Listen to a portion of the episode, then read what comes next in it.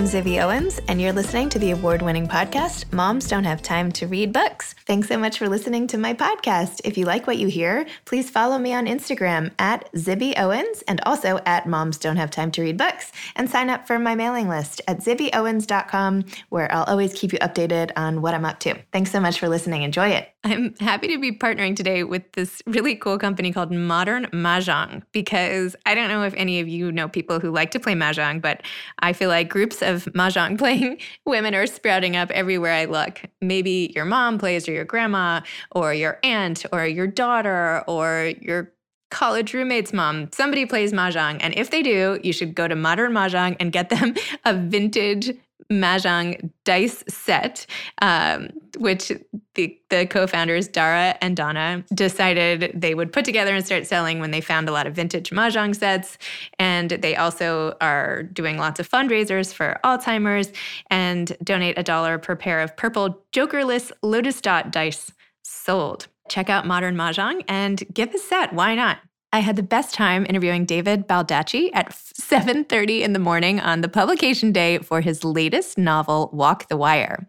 David is a best-selling author. His first novel was Absolute Power in 1996. The feature film adaptation that followed with Clint Eastwood as its director and star was just one of the many film adaptations of his 40 novels that he's written for adults. All have been national and international bestsellers, and as I mentioned, several have been adapted for film and TV. His novels are published in over 45 languages and more than 80 countries, with over 130 million copies sold worldwide.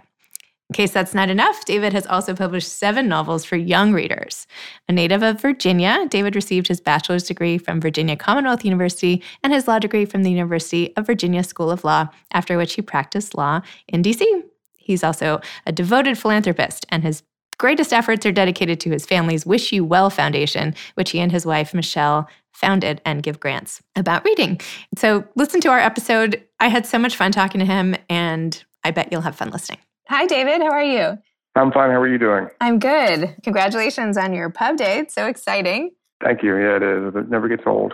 I, I, actually was wondering after writing so many books and having so many pub days, do you even care anymore? is it exciting or what? Oh no, I, yeah, I definitely, I definitely do. No, I, I definitely do care. So I'm sure every book to you has something special and meaningful, and maybe there's a story attached to the writing or just something that you know you'll remember forever about it. What what happened when writing Walk the Wire that that maybe stood out for you versus all the other books that you've written? Yeah, I guess uh, I guess probably for me it was going to such a very different geographic place when I'd never been before, and maybe digging down more personally into Decker than I had before.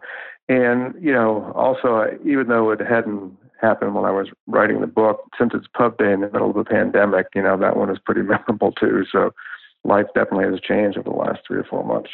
That's true. I mean, how are you coping with that? I mean, how have yeah, you wrapped your head yeah, around I mean, it? Yeah, we're sheltering in place. Yeah, sheltering in place and, you know, trying to follow all the health experts' advice and, you know, trying to do all the right things. And, you know, keep out of people's ways who have to, you know, go to work. And, uh, you know, I, I feel like I have it easy. I, uh, you know, the people who are having to work in healthcare centers and first responders and hospitals and all that, I can only imagine those people are going through. It's just, it's horrible. I agree. Oh my gosh. So, Walk the Wire, for listeners who might not know what this book is about, would you mind explaining it? Just a, a brief synopsis? Yeah, so this is the sixth installment in the Amos Decker series. He's my memory man. He's this ex football player who had a brain trauma while he was playing, and it changed his brain. Basically, it, it gave him an infallible memory. Now he's a detective. He works for the FBI, and he's been called to North Dakota along with his partner Alex Jamison. The body has been discovered, and the interesting thing about the body is it's already been autopsied, like you would have in a post-mortem. And they don't know why they're being called in for a local murder. And the FBI usually is not. But when they get up to this town called London, North Dakota, it's a fracking town. So it really is just you know, been built up overnight and all these people coming in the oil and to make all this money really fast. And it's an interesting place. I was, it was much fun to write about this town as it was, you know, sort of delving into the plot and into what Decker was doing there. So the whole town is sort of full of dark secrets and a lot of things are going on that aren't readily apparent.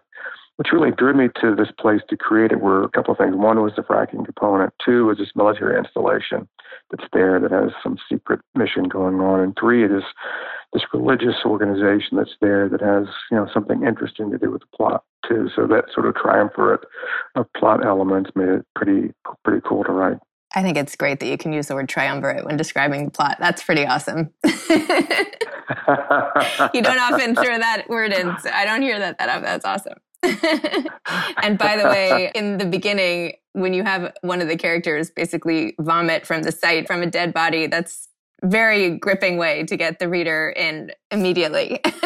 I feel like I was trying to like turn my head and not read, which of course is hard in a book, right? it's one thing in a movie, but I'm like, oh gosh, what's next? yeah, you had you had a sympathetic character with you in the opening chapter. yes, thank you for that. and what what is it about the fracking element of this book that you found so interesting? Like why why fracking? Why did you want that town? How'd you pick it? Like how'd you come up with it? I, I like the environment. The idea of an environment is sort of like a Wild Wild West, where the rules, just the civilized rules, didn't apply as much as they do in other places. And this idea of people just rushing to this area to make a bunch of money, sort of rolling the dice, because who knows it was going to last. If you look at today, with the oil prices dropping to basically zero, I'm not sure how many of these fracking companies are going to make it. But there's an idea of the whole Wild Wild West, and I guess one of the things that surprised me was that you know you, across this whole you know, the Great Plains, you see these flares everywhere because they can't make enough money selling the natural gas that you find along with oil everywhere. So they just burn it. You know, so you have these flares sticking up out of these oil wells, and this methane is just going right up to the atmosphere. You know, billions of cubic feet of natural gas is being burned off for nothing. And that really shows you, you know, how, how capitalism works. If you can't make money off something, you just dump it. ruthless also so in this book you had characters enter who had been part of your other series of books kind of like a the jeffersons making an appearance in all in the family type of you know cross pollination of characters what what made you decide to do that well, I I've been getting a you know so much sort of response from people. Can you bring back this character? Bring back this series? And and I was thinking about this book and how the plot was going to develop, and did it provide an opportunity or uh, or a way for me to bring in another character that was plausible? And so the way I constructed the plot, that made it sort of high stakes with maybe national security interest involved. Allowed me to bring these characters back in because otherwise, you know, why would they show up in, in a murder investigation in the middle of North Dakota? So it was a fun way, sort of, I guess, just to a tip of the hat to other characters and to my fans, say, okay, you know, you you asked for them, you got them. Here you go, have fun. do you have like good relationships with fans? Like, do you do you try to incorporate elements that they suggest, or how how do you communicate with fans? Is it mostly through email or yeah, tell me about it, that. Yeah. Yeah a lot of it is email a lot of it is on you know the social media platforms where they'll you know tweet and instagram and uh, on facebook. And a lot of it too is just going to book events. You know you have signings and you have big crowds and people come up and they you know when's the next you know can you bring the camel club back? Can you bring and maxwell back? Can you bring you know x character back? So i get a lot of feedback you know on social media but i get a lot of feedback face to face at the at book events as well I miss being face to face with people. that was nice when you could do that. yes, I know. Can we remember those days? I know, barely. How do you keep up? I mean, you've written a bazillion books and you have so many fans around the globe.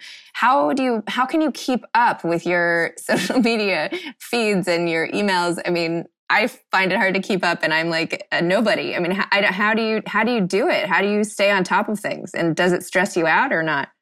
No, it doesn't. I mean, I I have you know people who do that who work with me who handle almost all of that. I rarely tweet on my own. I just tweet uh, a few days ago that had pictures of my two dogs sitting in chairs, looking very grumpily out at the camera, and then I said my my dogs have hidden their leashes because we we've been walking them too much.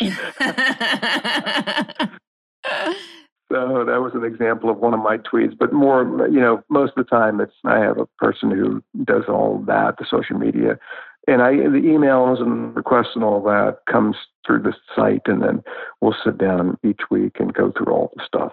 So I don't really have to focus on that very much. I my my focus is really on the writing. And how how long does it take for you to write each of your books, or does it vary? It, it, it, varies, but if I had to give an estimate of the average, it would probably be you know six to seven months to write each book. That's pretty that's focused work during that time. Have you ever, and maybe this is an inappropriate question, but have you ever figured out how many words like how much you're basically getting paid per word? you know like like how many words how many words you write per year and then like you know back solving for like and then i would just i know that's a random question. I was just wondering.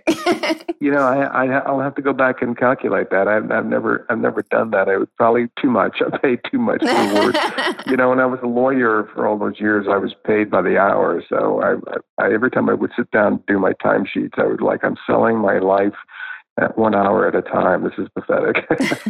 I've never understood really getting paid by the hour because the incentive is just to do your work slowly, right? I mean, I don't know. I feel like if I was well, getting paid by the hour, I would just like dilly dally versus like getting paid for what I produce and then I would speed it up.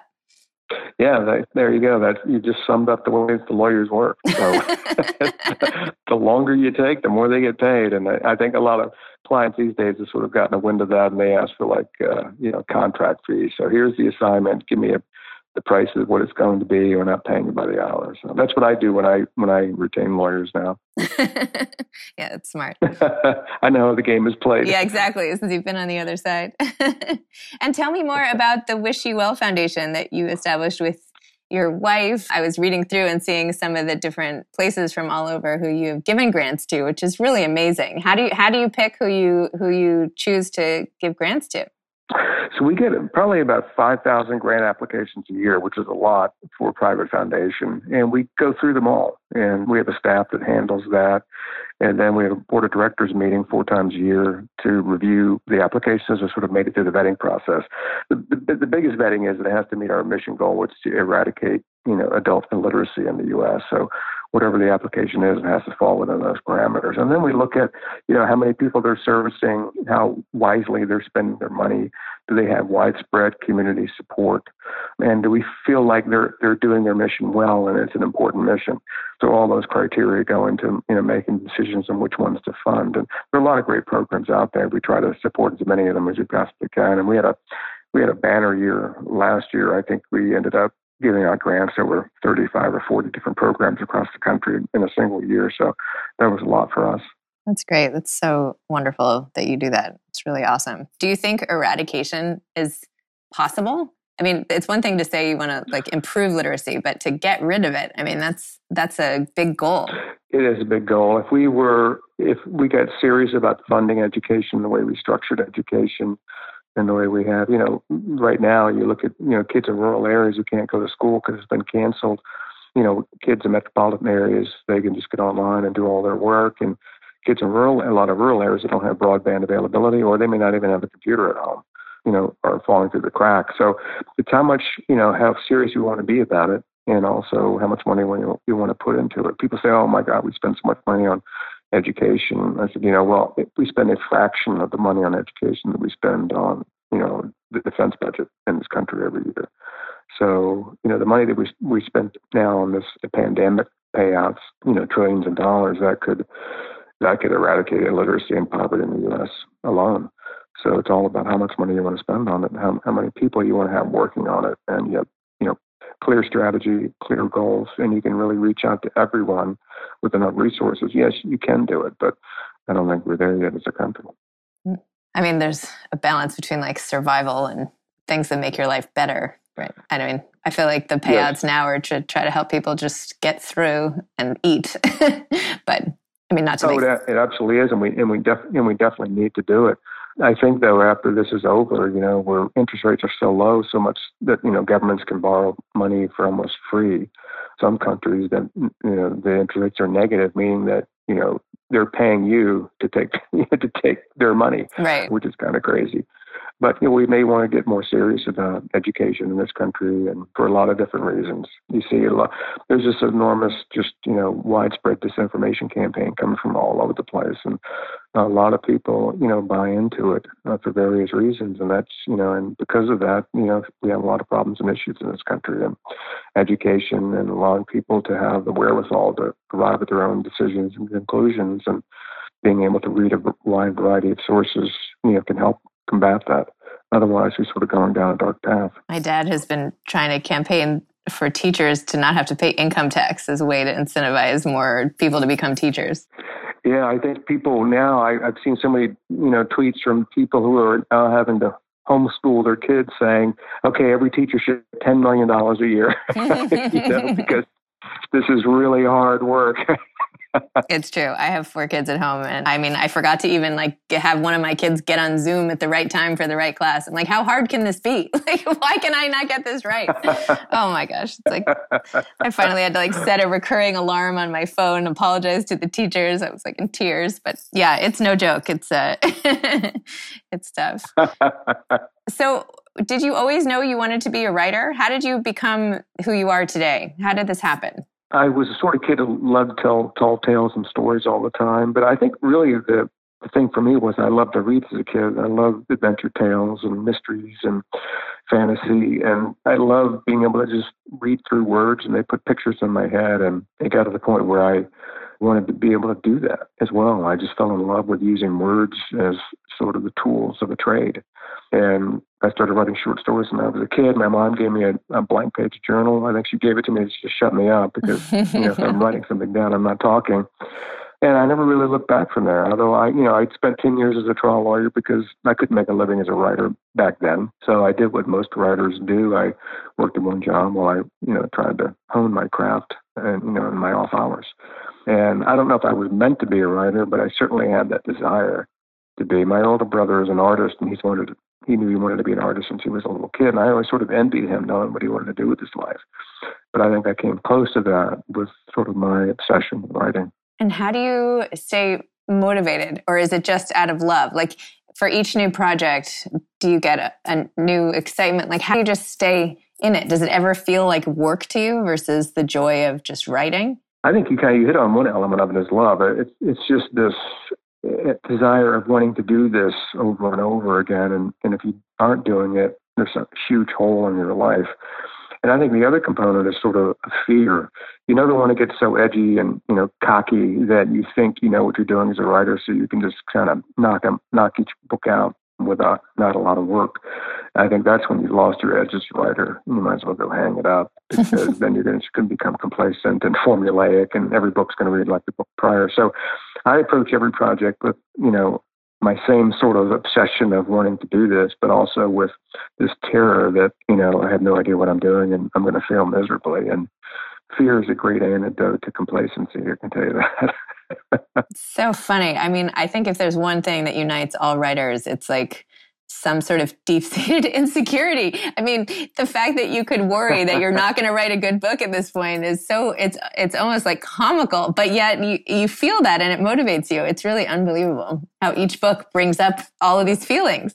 Yeah, it's like when you're putting, you know, this this thing together that has a million different moving parts and, and and for me it's like how in the world did I put this all together? I mean, I I know in one sense how I did. It was oh, some you know, some creativity and a lot of hard work. But it's such an unwieldy thing. You look back on it and then and then you think, oh my God, now I have to do it again. I have to put a million little pieces together again. How in the world am I going to accomplish that? It's, you know, so that's that's all part of it. How do you do? Do you outline a lot? Do you have like little index cards everywhere or sticky notes? How do you do it? I have these big notebooks, and in them I will put, you know, I'll do my research. I will do like interviews that I do with people in various fields that I need to know about. I do mini out, miniature outlines, you know, chapter by chapter. I take do I call them momentum outlines, where I have the big sweeping movements that I want to have, the big plot points that might have, you know, a thousand different plot points tagged to them that I'm going to accomplish through a series of chapters. It's not all plotted out. It's not all outlined. I leave a lot of it just to, you know, I, I might have a, like I'm, I'll write today after the satellite tour is over and I've got some things I want to accomplish. I know what the movements are, but I have, then I have to come up with the words and the characterizations and the elements to you know, implement those. And I'll I'll be thinking of those as I'm sitting down and writing. I mean, that tends to work best for me. I think if you immerse yourself in the material, the epiphanies come really fast and steady because you're part of it. You're in the moment. And do you give yourself a, like a word count goal per day, or do you set hours where you are writing, or how do you structure your time and your output? No, I, I usually I usually get up in the morning. I'm writing in the morning, but I will write throughout the day if I have something that I want to write. if I'm really into it and the plot is moving and things that are occurring to me, and I just keep writing. I don't have a page limit or I don't count words. And so every day is a little bit different. You know, it could be a lot of words, it could be very few words, depending on where I was at that moment. But I tend to, you know, write when it really hits me. Mm-hmm. But I mm-hmm. go, you know, wherever I am, I have my laptop and I open it and I work on it. And however many hours a day, it varies. Some days it's a few hours, some days it's quite quite more than that. Do you have like a favorite place to write? Do you usually write at home or do you go to an office or where do you like to write? I haven't yeah, when I'm in at home, home, I'm in Florida now, but I have I have an office here. But when I'm in Northern Virginia, I have an office outside the house, and that's where my my staff is and all that. And so if I'm in town, I go there every day. But I always felt the perfect place to write is not the physical space; it's in your head. If you're in the zone, you can write anywhere. There's a little Greek deli that I like to go to up in Northern Virginia, and I have a little table in the back and my laptop, and I just sit in the, right in the middle of 150 people eating, and I feel like I'm in a cocoon. I don't know why, but I've written a lot of written a lot of good stuff at that Greek deli. wow! I recently interviewed an author who who wrote most of her book hiding in the back of her minivan. So I guess you can do it anywhere. you can do it anywhere. You know, it's whatever works for you. yeah, exactly. Having written all these books, do you you must have like a lot of advice, but do you have any key pieces of advice on how to keep the material fresh and how to stay motivated and how to write really gripping books the way that you do? I think you know it, you really need to find sub- subject matter that you have a lot of interest in, not necessarily that you know a lot about, but that you like to know about. Because the biggest thing I think with aspiring writers and where they fall down is they think of something they want to write about for the wrong reasons. Maybe because they feel like it's a hot trend, everybody's really interested in it. You know, a code book or dinosaurs, you know, whatever and they go off and write it and they run out of gas because they, they spend 100 pages writing and they're like, I'm not really interested in this. I don't know what I'm doing. I don't know where I'm going. I have no passion. So they just stop and they wasted all that time and all those pages. So if you can find something that you really have a lot of interest in that will fill up your gas tank, your creative gas tank, your chances are much better that you'll be able to get through this long process of writing whatever it is you're writing and not running out of gas. So picking the right reason and the right story for valid reasons that you have that interest in them that can go a long way for you to avoid that sort of failure of running out of gas.